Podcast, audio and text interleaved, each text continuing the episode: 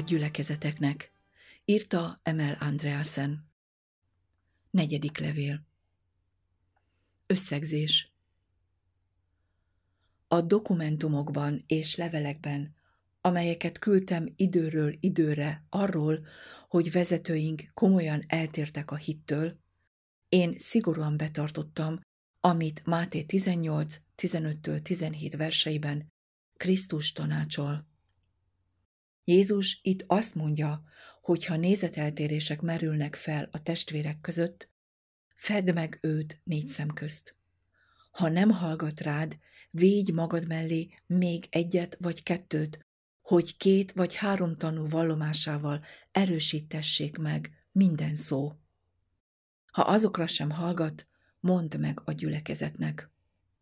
Ezt az elvet követtem, amint a beszámolóból is láthatjátok. 1957. májusában kezemben tartottam, gondolom gondviselésszerűen, a Vejt Intézet kuratóriumának 1957. május elsőjei és másodikai jegyzőkönyv másolatát, melyben le van írva az a találkozó, amikor a két testvér megbeszélést folytatott az adminisztrátorokkal, az engesztelésről szóló egyik idézetről, amelyet Ellen White írásaiban találtak meg. Tanácsot kértek ebben a kérdésben, mivel az idézet nem volt összhangban a vezetés által fenntartott új teológiával. Milyen hozzáállást kellett volna tanúsítani ezeknek a kutatóknak Ellen White kijelentéseivel szemben? Hónapokig, akár évekig is a vezetőink együtt tanulmányoztak az evangélikál egyház néhány szolgájával, azzal a céllal, hogy egyházunkat méltóztassanak elismerni, mint a keresztény testhez tartozót. A tanulmányok adventista tanokról szóltak, különösen az engesztelésről, a vizsgálati ítéletről és Krisztus mennyei szentély szolgálatáról, amely 1844 óta tart. Az evangélikálok azt mondták ezekre a tanokra, a vallástörténelem legkolosszálisabb pszichológiai jelensége a becsület megmentéséért, és így tették közzé újságukban az Eternity 1956. szeptemberi számában. Majd újra megjelentették a cikket egy külön kiadásban. A hetedik napot ünneplő adventisták keresztények? Ezzel a címmel. Úgy tűnik, hogy az evangélikálok nagy hatással voltak az adventista vezetőkre, mint dr. Barnhouse. Ő az egyik evangélikál lelkész, aki részt vett a tárgyalásokon. Azt írta, hogy az adventista vezetők teljesen elutasították a legfontosabb tanaikat. Talán legjobb lenne, ha hagynánk, hogy dr. Barnhouse mondja el a történetet, ahogyan publikálta az 1956. szeptemberi cikkében. A különleges téma, amivel foglalkozik cikkében az, amit úgy hívunk a nagy csalódás, és utal 1844-re, az adventisták nagy csalódására, amikor az Úr visszatérését várták. Íme mit írt dr. Banhaus? A nagy csalódást követő reggelen két férfi sétált egy kukorica táblában, hogy elkerülje a kegyetlenül gúnyolódó szomszédokat, akiktől örökre elbúcsúztak az előző napon. Hirám Edson elmondása szerint ő az, aki a kukorica táblában sétált, átjárta az a meggyőződés, hogy ahelyett, hogy a mennyei szentek szentjét hagyta volna el, hogy eljöjjön a földre a hetedik hónap tizedik napján, a 2300 nap végén, Krisztus valójában először lépett be ezen a napon a szentély második részébe, mert neki van még egy feladata a szent helyen, mielőtt eljönne a földre. Számomra ez nem más, mint egy emberi elgondolás a becsület helyreállításáért. Elképzelhetjük, hogy néhány informálatlan adventista átvette ezt az elgondolást, és elképesztő szélsőségekbe vitte. Mártin úr és én hallottuk az adventista vezetőket határozottan kijelenteni, hogy elutasítják ezeket a szélsőségeket. Ezt nagyon világos szavakkal mondták el. Sőt, azt mondták, hogy nem hiszik a pioníroknak azt a tanítását, miszerint Jézus engesztelő munkája nem ért véget a Kálvárián, és hogy 1844-től egy másik papi szolgálatot végez a mennyben. Ezt az elképzelést szintén teljesen elutasították. Ők abban hisznek, hogy mennybe menetele után Krisztus érvényesíti a kálvárián véghez vitt engesztelés előnyeit. Mivel a szentélytana és a főpap zsidó mintán alapszik, bemenve a szentek szentjébe az engesztelési munka befejezése érdekében, láthatjuk, hogy az, ami megmarad, annak nincs egzegézis alapja, és nem más, mint egy fantasztikus teológiai spekuláció. Ez szerint az elképzelés szerint 1844 óta Krisztus megvizsgálja minden ember életét, és az szerint jutalmaz minden keresztényt. Úgy gondoljuk, nem létezik egyetlen bibliavers sem, vagy legalább egy halvány utalás sem egy ilyen furcsa ötlet alátámasztására. És azt is hisszük, hogy bármilyen erőfeszítés ennek fenntartására romlott és hiába való. Eternity 1956. szeptember Annak érdekében, hogy jobban megértsük ezeket a nyilatkozatokat, hozzáfűzöm a következő magyarázatot, amely tisztázni fog néhány kérdést. Dr. Barnhouse először elmeséli a jól ismert történetet, mely szerint Hiram Edzont a csalódást követő napon egy kukorica táblában sétálva átjárja az a meggyőződés, hogy ahelyett, hogy a mennyei szentek szentjét hagyta volna el a nagy főpap, valójában először lépett be ezen a napon a szentély második részébe, mert neki van még egy feladata a szent helyen, mielőtt eljönne a földre. A munka, melyet Jézusnak visszatérése előtt el kell végeznie, az engesztelés befejezése, amely magába foglalja a vizsgálati ítéletet. Ez a koncepció dr. Banhaus szerint csak egy emberi elgondolás a becsület megmentéséért. Majd így folytatja. Néhány informálatlan adventista átvette ezt az elgondolást, és elképesztő szélsőségekbe vitte. Ez azt jelenti, hogy az informálatlanok elfogadják, hogy Krisztus valóban belépett a szentek szentjébe, hogy befejezze azt a munkát, amelyet földre jövetele előtt meg kell tennie, amely magába foglalja a vizsgálati ítéletet és az engesztelés befejezését. Dr. Banhaus azt mondja, Martin úr és én hallottuk, hogy az adventista vezetők határozottan kijelentették, hogy elutasítják ezeket a szélsőségeket. Ha hihetünk dr. Barnhouse kijelentésének, akkor a vezetőink elutasítottak egy olyan tanítást, amelyet a kezdetektől fogva szentül őriztünk. Ez a tény világosan kiderül dr. Barnhouse beszámolójából. Néhány elődjük abban hitt, hogy Jézus engesztelése nem fejeződött be a Kalvárián, és hogy ő főpapi szolgálatot végez 1844 óta. Ezt a gondolatot is kategorikusan elutasították, írta Banhaus. Amikor dr. Banhaus azt mondja, néhányan pionírjaink közül abban hittek, hogy Jézus engesztelése nem fejeződött be a Kálvárián, akkor valószínűleg megkapta ezeket az információkat új teológiánk egyik informált szerzőjétől, mivel a történelmünk szerint minden elődünk ezt tanulta.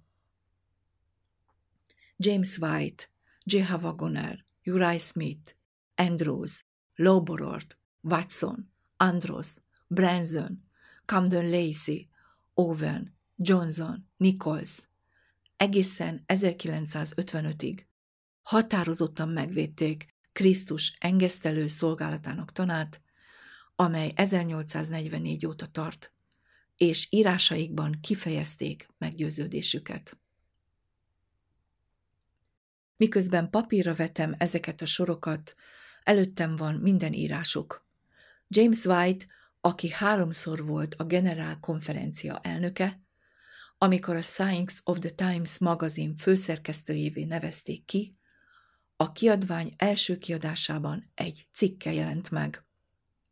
A hamis állítások kiavítása érdekében, amelyek velünk szemben keringenek. Sokan adventistának mondják magukat, akik olyan véleményeket támogatnak, amelyekkel nem tudunk egyetérteni, és ezek közül egyesek aláássák az Isten ígéjében rögzített legtisztább és legfontosabb alapelveket. A 25 hitpont közül a második pontnál a következőket olvashatjuk. Krisztus olyan életet élt, hogy példánk lehessen, meghalt helyettünk, felemeltetett a mi megigazulásunkért, és a mennybe ment, hogy a mennyei szentélyben közbenjárunk legyen, ahol saját vérével engesztelést végez bűneinkért. Ez az engesztelés távolról sem ért véget a kereszten, ahol csak az áldozat lett bemutatva, amely az ő munkájának, mint papnak, utolsó része.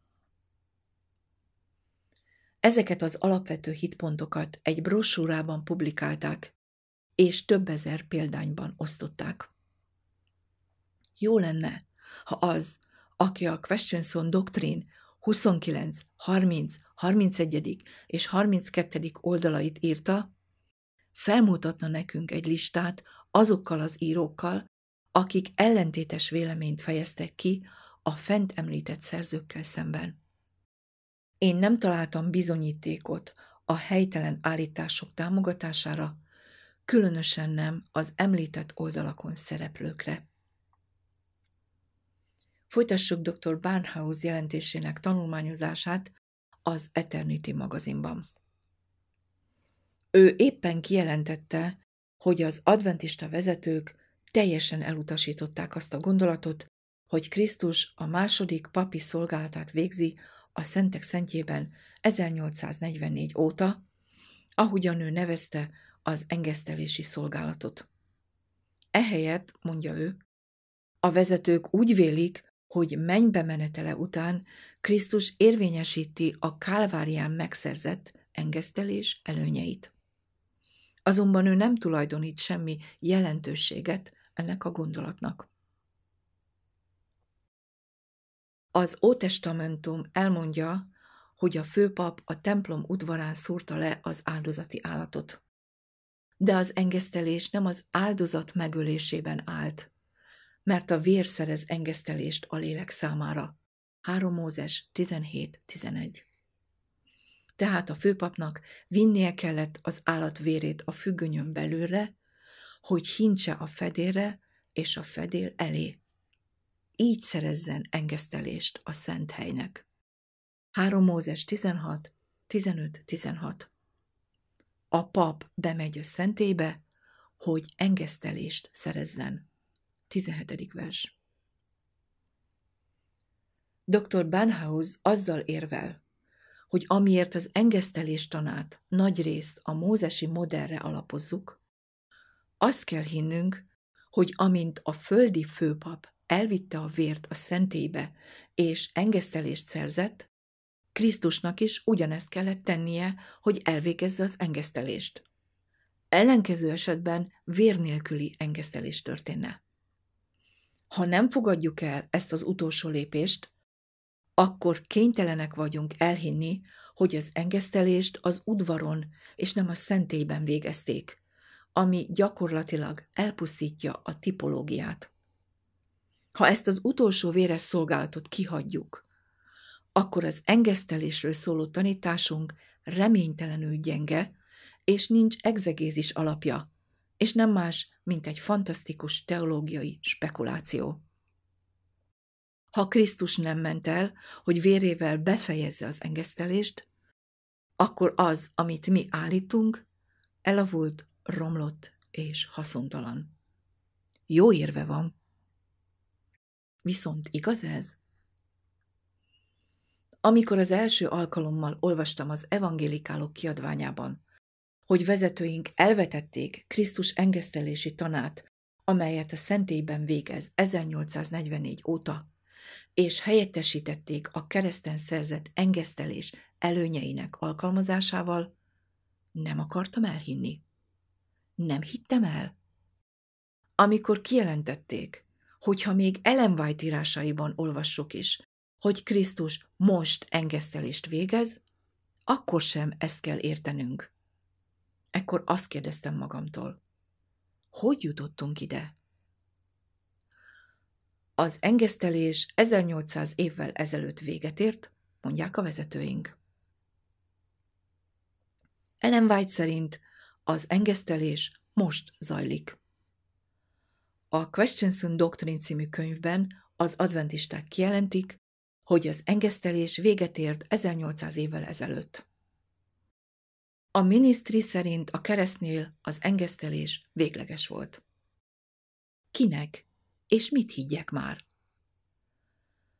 Tagadni, hogy Krisztus most végez szolgálatot a szentély második helyiségében, számomra az adventizmus feladásával egyenlő. Ez a tanítás az adventizmus egyik tartó oszlopa.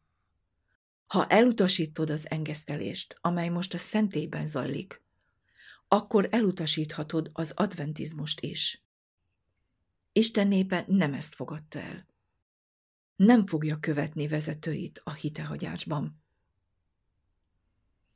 Ebben a helyzetben arra gondoltam, talán az Eternity újság emberei megbánhatták azt, amit írtak, és visszavonják az írottakat. Ezért levelet írtam az Eternity újságnak, és azt kérdeztem, hogy még publikálták-e azt a különkiadást. Azt válaszolták, hogy igen, publikálták. Mivel a cikk szerzői jogvédelem alatt álltak, engedélyt kértem, hogy idézek belőle. A következő választ kaptam.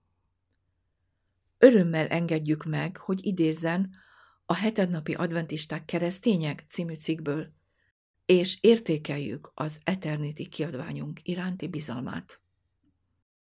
Ez a levél kelt Philadelphia, Pennsylvániában 1958. május másodikán, és a kiadó írta alá. Ez 20 hónappal később történt, hogy a cikk először megjelent az Eternity című újságban. Ha a 20 hónap alatt vezetőink protestáltak volna, vagy ha tiltakozó levelet írtak volna, akkor a kiadó őszintén figyelmeztetett volna, hogy ne használjam az anyagot, és ne idézzem ezeket a kijelentéseket. De a kiadó nem tett ilyet. Nagy örömmel egyezett bele abba, hogy használjam, és szerette volna, hogy egyetértsek a közétett anyaggal.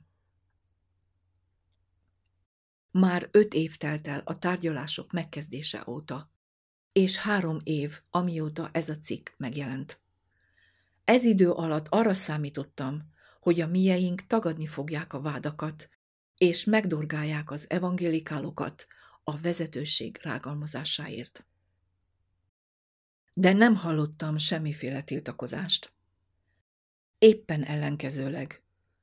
Olvastam kiadványainkban néhány hivatkozást amelyek bemutatták az evangélikálokat, mint úriembereket és jó keresztényeket. És hiszem is, hogy ez igaz. Az ilyen emberek nem hazudnak.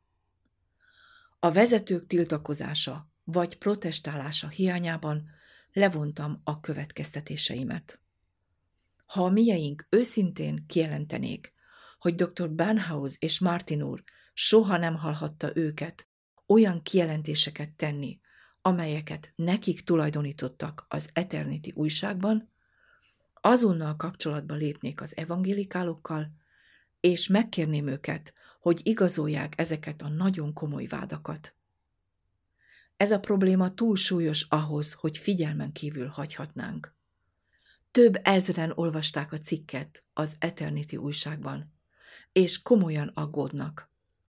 Az Eternity újság cikke szerint hitünk egyik fő pillérét távolították el. Gondatlanok leszünk, és hagyjuk, hogy lábbal tiporják a szentélytanát azok, akik állítólag támogatják. A levéltár incidense Visszatérünk a két emberhez, akik 1957. májusában elmentek a Vejt intézetbe, hogy konzultáljanak az adminisztrátorokkal. Befejezték kutatásaikat, és arról számoltak be a tanácsnak, hogy nyomokat találtak arról, miszerint Ellen White azt állítja, hogy Krisztus engesztelési munkája jelenleg zajlik a mennyei szentélyben. Ez a felfedezés végzetes csapást mért az új teológiájukra. Nyilvánvalóan lehetetlen elhinni, hogy az engesztelés teljesen befejeződött a keresztnél, és ugyanakkor hirdetni, hogy most zajlik a mennyben. Mindkét állítás nem lehet igaz. Egyházunk azonban már határozott erről, amikor 1957-ben a Ministry című újság megírta, hogy a kereszten véghez vitt nagy cselekedet, az emberek bűneiért véghez vitt teljes, tökéletes és végső engesztelést jelenti. Minisztri 1957. február Ebben a cikkben kijelentették, hogy ez az adventisták megértése az engesztelésről, amelyet a profétaság lelke megerősített, megvilágosított és tisztázott. Minisztri 1957. február ezt az állítást soha nem mondták vissza, nem módosították és nem változtatták meg, és soha egyik író vagy kiadó sem mondott ellent neki. A hamisság megmaradt. Ebben a helyzetben mit tegyenek a kutatók? Szembe kerültek Ellen White kijelentésével, hogy az engesztelés most folyik a mennyben. Ugyanakkor ismerték vezetőink kijelentéseit, miszerint az engesztelés teljesült és befejeződött a kereszten. Valamelyiket el kellett fogadniuk, vagy az egyiket, vagy a másikat. Úgy döntöttek, követik a vezetőiket. Mi legyen Ellen White rengeteg kijelentésével? Egyértelmű volt, hogy befolyását valamilyen módon gyengíteni kell, és kijelentéseit félremagyarázni. De ez kényes feladat volt, és ezt titokban kellett megtenni. Ha időben lelepleződnek, a terv kudarcot val. Ha azonban titokban és gyorsan dolgoznak, akkor a probléma már megvalósult tény, mielőtt bárki megtudja, miről van szó. Ekkor történt, hogy kezembe került a Vejt intézet igazgató tanácsa jegyzőkönyvének másolata, amelyet az alábbi sorokban fogok bemutatni, hogy megtudjátok ti magatok is, mi történt. 1957. május 1 jegyzőkönyv, 1483. oldal.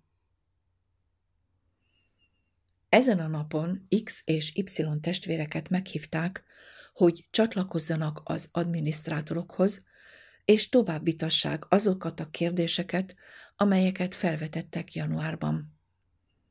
X testvér és csoportja, akik néhány lelkésszel együtt tanulmányoztak, hirtelen tudomást szereztek Ellen White kijelentéseiről, miszerint Krisztus engesztelő munkája most zajlik a mennyei szentében.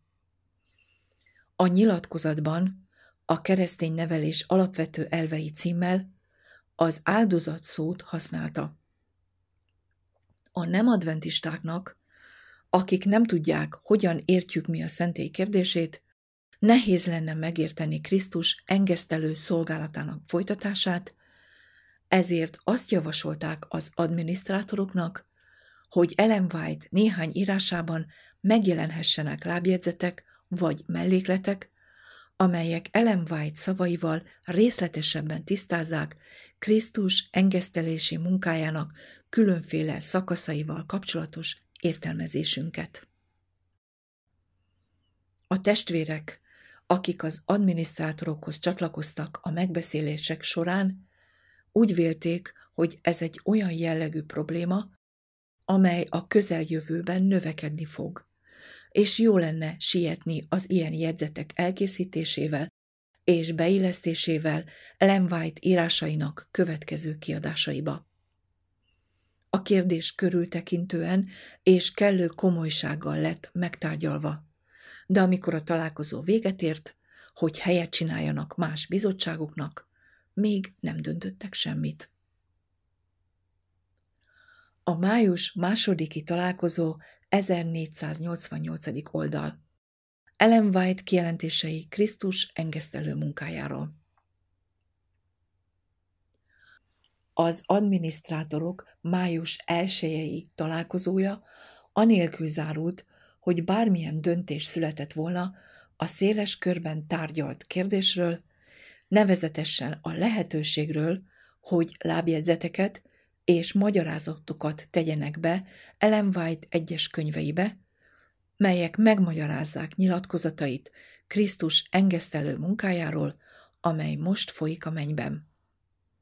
Mivel tanácsunk elnöke négy hónapig nem lesz Washingtonban, megszavazták a vita elhalasztását egy későbbi időpontra, és az X és Y testvérek felvetett kérdésére Ellen White kijelentéseivel kapcsolatban Krisztus engesztelésének folytatásáról. Idézet vége. Négy hónap elteltével, miután visszatért útjáról az elnök, az ügyet újra megvitatták, és úgy döntöttek, hogy a két testvér javaslatát elutasítják. Ez a döntés dicséretes, de érdemeit némileg bárnyékolja az a tény, hogy nyolc hónap kellett hozzá, és csak miután kiderült a terv, jutottak erre a következtetésre. Ez a jelentés megdöbbent. Hogyan merészeli bárki azt javasolni, hogy adjunk hozzá Ellen White írásaihoz az új teológia alátámasztására? Hosszú ideig elmélkedtem, és sokat imádkoztam. Van valami felelősségem ebben a kérdésben? Ha igen, kötelességem beszélnem valakivel. Mivel a gonoszságot nem velem szemben, hanem egyházunk és hitünk ellen követték el, kötelességem volt beszélni egy vezetővel. És így tettem. Az 1957. február 27-én küldött levelemben kifejeztem aggodalmamat, hogy a Questions on Doctrine című könyv kiadását sietve és felületes tanulmányozással készítették el. Az ilyen típusú könyvet nem lehet futtában írni, és olyan embereknek kellene készíteni, akik egy életen át tanulmányozták a témát, és éveken keresztül kutatták a bizonyságtételeket. 1957. március 7-én ezt a választ kaptam. Észben tartom észrevételét, ami a következő volt. Attól tartok, hogy a kiadott könyv tartalma befolyásolja a hitünket. Azt hiszem, Andrea Szentestvér, hogy nem kell aggódni azért, ami a könyvben lesz. Tehetséges emberek gondosan ellenőrizték, akikhez a legnagyobb bizalommal vagyunk. Biztos vagyok benne, hogy elégedett lesz az eredményekkel. Március 1-én írt válaszomban ismét kifejeztem aggodalmamat a könyv tartalmával kapcsolatban. Utaltam az egyik cikre, amely a minisztriben az 1957. februári kiadásban jelent meg. A következőt írtam. Ha a bizottság egyetért a publikált véleményekkel, tiltakoznom kell a legkomolyabb módon. Ezek a nézetek biztos nem adventista tanítások, hanem Ellen White írásaiból kiemelt egyes részek felületes tanulmányozásából nyert véleményt képviselnek, és nem tükrözik az általános tanítást. A következő szavakkal fejeztem be. Így módon fejezem ki tiltakozásomat ebben az időben közzétett engesztelésről szóló tanítás ellen, és szeretném, hogy tiltakozásomat megfelelően rögzítsék. Csak arra tudok gondolni, hogy néhány testvérünk bele tolva ebbe a zsákutcába. Attól a vágytól hajtva, hogy olyanok legyünk, mint a körülöttünk élő népek, egyházak, és külső nyomásnak engedve engedményeket tettek. Válasz hiányában 1957. május 10-én újraírtam. Remélem érti, hogy komolyan beszélek. Nagyon bízom önben. Az egyházzal több, mint 60 éves együttműködésemnek az egyik fő célja az volt, hogy mélyítsem a profétasság lelkébe vetett bizalmat. Az elmúlt két évben 204 alkalommal beszéltem erről a témáról. Éreztem, hogy a népnek segítségre van szüksége, és megpróbáltam segíteni neki. Rettegek attól, hogy mit tartogat számunkra a jövő, ha Isten nem segít nekünk. Adjon az Úr bölcsességet és bátorságot, hogy helyesen cselekedjünk. Miután megkaptam a Vejtintézet bizalmas jegyzőkönyveit, követtem Krisztus tanácsát, hogy csak vele beszélj, és négy levelet írtam a generál konferencia elnökének. 1957. január 26-án ezt a választ kaptam. Biztos vagyok, bízhatunk a Vejt intézet testvéreiben, hogy óvatosan járnak el ebben a kérdésben, és nem fogadnak el olyan javaslatot, amely a jövőben zavart okozhatna. Természetesen, Andreasen testvér, nincs szándékunkban beleavatkozni Ellen White írásaiban. Nagyon értékeljük őket. Ami a Questions on Doctrine című könyvet illeti, engedje meg, hogy biztosítsam önt, hogy nem azok a szerzők, akiknek a nevét említette. Igaz, hogy ők hozzájárultak ehhez a munkához, de ki a kezükből, és az eredmény inkább egy nagyobb csapat munkája, mint egy kis csoporté. 1957. július 4-én levélben válaszoltam, amelyből idézem. Attól tartok, eljön a nap, amikor ez a probléma az emberek tudomására jut. Ez meg fogja rázni az egész egyház hitét. Természetesen néhányan örülni fognak, hogy végre Ellen White el lett távolítva. Mások sírni és kiáltani fognak Istenhez vigasztalásért. Irgalmaz népednek, és ne gyalázd örökségedet. Amikor a saját hálónkba esünk, örvendezni fognak a világ egyházai. Kérem, testvérem, tegyen meg mindent, hogy ezt a könyvet ne tegyék közzé. Végzetes lesz. Ha most a mennyei szentélyben nincs engesztelési munka, akkor az egyház nyíltan és őszintén elismerheti hibáját, és viselheti a következményeit. Tegyük félre Ellen White-ot, és ne védjük meg írásait képmutatás nélkül. Majd a függöny mögött szerkesszük őket, és úgy tegyünk, mintha az ő munkája lenne. Azzal zárom levelemet, hogy nagyra becsülésemet fejezem ki ön iránt. Egy szinte elsöprő feladat előtt áll, hogy szembeszálljon a legnagyobb hitehagyással, amelyet az egyház valaha tapasztalt. 1957. szeptember 18-án ezt a közleményt kaptam. Az ön által említett kérdést lezártnak tekintjük. Nem hiszem, hogy jogosult használni a Vejt intézet jegyzőkönyveit, mint ahogy tette. A jegyzőkönyvek bizalmasak, és nem nyilvános felhasználásra szolgálnak. Remélem, soha nem fogjuk úgy gondolni, hogy az embereket el kell ítélni és fegyelmezni, mert elmentek a hivatalban lévő emberekhez az egyház munkájával és tanításával kapcsolatos kérdések megvitatására. 1957. szeptember 27-én azt válaszoltam. Köszönöm szeptember 18-ai levelét, amelyben kijelenti, hogy az ön által említett kérdést lezártnak tekintjük. Egy vizsgálatot kértem. Ön elutasította.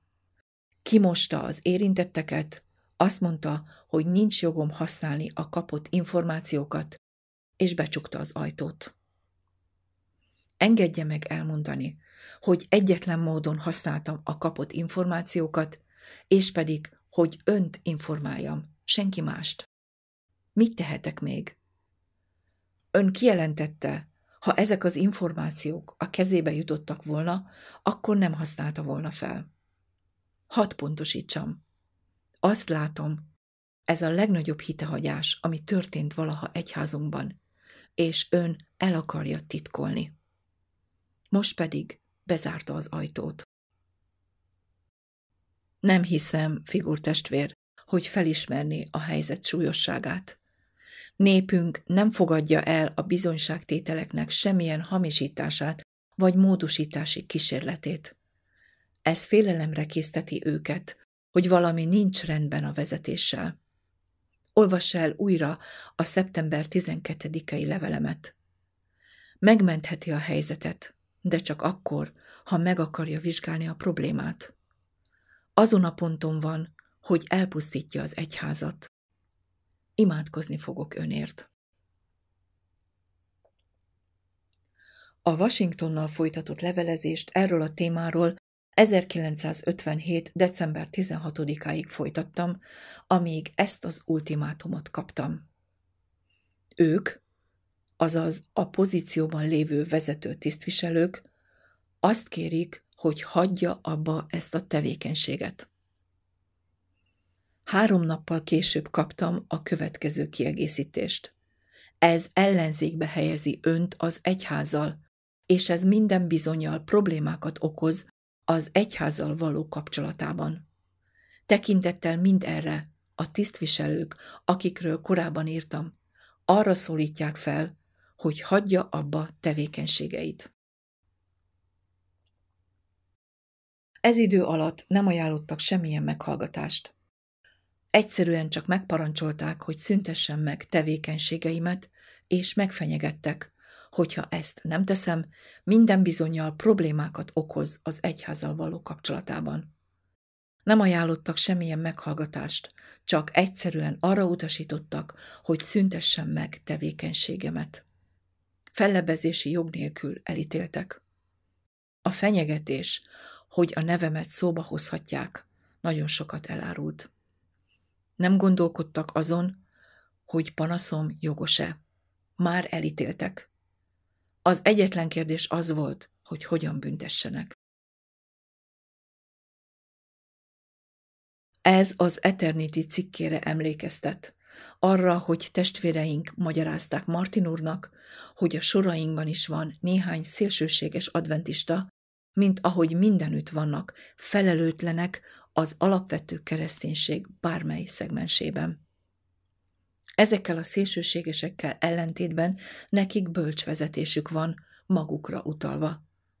Nem tudom, hogyan viselkedtek a vezetők az evangélikálokkal való találkozókon, de azt a benyomást keltették, hogy a bölcs vezetés többségének csoportja szándékában eltökélt megfékezni azokat a tagokat, akik más véleményt próbálnak képviselni, mint a felekezetért felelős vezetés véleménye. Eternity 1956. szeptember Az olvasó mérlegelje ezt. Bölcsvezetésünk van, a saját értékelésünk szerint. Vannak ugyanakkor felelőtlen szélsőségesek is. Ennek a bölcs vezetésnek eltökélt szándéka az, hogy megfékezzen minden olyan tagot, aki arra törekszik, hogy ellentétes véleményt támogasson a felelős egyházvezetéssel szemben. Nem hittem el, amikor ezt először elolvastam. Ötven éven keresztül megbecsült tagja voltam az egyháznak, sőt, felelős pozíciókat is töltöttem be. De mivel mertem az egyház bölcs vezetésével ellentétes véleményt támogatni, egy felelőtlen radikálissá váltam, akik az egyház szélsőségeit alkotják, és anélkül, hogy legalább meghallgatást kaptam volna, megparancsolták, hogy szüntessem meg tevékenységemet, mert ha nem, érezni fogom a féket. Ha nem volna előttem éppen most a bizonyíték, alig hinném el, hogy egy bölcsvezetés arra törekszik, hogy elfolytsa a kritikákat, és fenyegeti azokat a tagokat, akik az egyház felelős vezetésével ellentétes véleményt vallanak. Tényleg ide jutottunk? Róma csak egy kicsivel ment tovább. Egyesek azt kifogásolják, hogy ezek csak az evangélikálok szavai a vezetőinkről. De megmarad az a tény, hogy a mieink még soha nem tiltakoztak ezen vádak ellen. Az én esetem világosan bizonyítja, hogy vizsgálat vagy meghallgatás nélkül a bíróság elé fognak állítani, nem egy meghallgatásért, hanem azért, hogy elítéljenek meghallgatás nélkül azok, akik bíráknak nevezték ki saját magukat. Megjegyzendő, hogy ez még az 1958-as generálkonferencia előtt történt, mielőtt az új teológiát hivatalosan is elfogadták volna, mielőtt az egyháznak alkalma lett volna véleményt alkotni a témában. Minden nyilvános kritikát el kell hallgattatni. Ha ez nem történik meg, minden bizonyal problémák merülnek fel az egyházzal való kapcsolatában. Ez ultimátum volt. Hogyan reagáltam? Mint ahogy bárki más is reagált volna. A hatalom megingatásáról volt szó. Azt írtam, hogy békés ember vagyok, és meg lehetett volna győzni, de nem fenyegetni. És úgy éreztem, és most is úgy érzem, hogy az egyház a régóta jövendőlt hitehagyás előtt állt, és a vezetőink pontosan követték a profitaság lelkében leírt vonalat, nekem pedig kötelességem van, amit nem tudok elkerülni.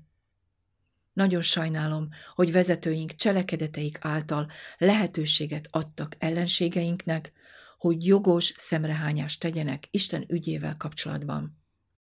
Korábbi leveleimben újra és újra figyelmeztettem, hogy ellenségeink előbb vagy utóbb felfedezik gyengeségeinket, és kihasználják azt. Arra kértem a vezetőket, hogy javítsák ki a hibáikat, de eredmény nélkül. Most aratjuk, amit elvetettek. A következő levelemben le fogom írni, milyen erőfeszítéseket tettem, hogy kapjak egy meghallgatást. Nem titkosat, hanem nyilvánosat. És amennyiben ez nem jó nekik, akkor egy személyes meghallgatást, de amit felveszünk, és én is kapok egy másolatot a felvételről. De nem sikerült. Később leírom az okokat, ami miatt nem sikerült rögzített meghallgatást szereznem. Azt kérdezték, miben reménykedem, mit akarok elérni? Korábban több száz levelet kaptam, amelyek támogatásról biztosítottak, ha bizonyos dolgokat meg akarok tenni. Néhány levélre válaszoltam, de fizikailag lehetetlen volt mindenkivel a kapcsolattartás, aki nekem írt. Sok útmutatást és tanácsot kaptam, de nem akartam másokat bevonni. Mindenféle jelzőt is kaptam. Úgy tűnik, hogy egyes jó emberek nem értik, hogy jelzőket osztogatni annyi, mint bírálni. Ugyanakkor egyesek nem értik, hogy önmagában a tanítás elég fontos ahhoz, hogy tiltakozást váltson ki. A válság idején gyávaság lenne részemről, ha az Úr segítségével nem állnék ellent a hatalmasoknak. Három küldött jött hozzám, akik sürgettek, hogy tegyek meg valamit. Praktikusat. Azt mondták, mi önmellé állunk, de nem praktikusan közelítette meg ezt a kérdést. Ha csatlakozunk önhöz, akkor elveszíthetjük a pozíciónkat, és valószínűleg így fog történni, mivel ők lelkészek voltak. Ha van valami, amit felajánlhatna, ha egy új mozgalmat szeretne indítani, amelyhez csatlakozhatnánk, akkor önnel fogunk tartani. De mindent elhagyni, perspektíva nélkül, nem reális. Semmit sem érhet el, ha nincs mit felajánlania. Azt válaszoltam ezeknek az embereknek, hogy hetednapi adventista vagyok, nem akarok egy másik mozgalmat indítani, és nem számítok azok támogatására, akik ilyen dolgokat akarnak. Az ilyen embereket nem olyan anyagból faragták, mely képes megmaradni az előttünk álló válságokban. Hetednapi adventista vagyok, és örülök az igazságban. A végén az igazság és a jogosság győzni fog.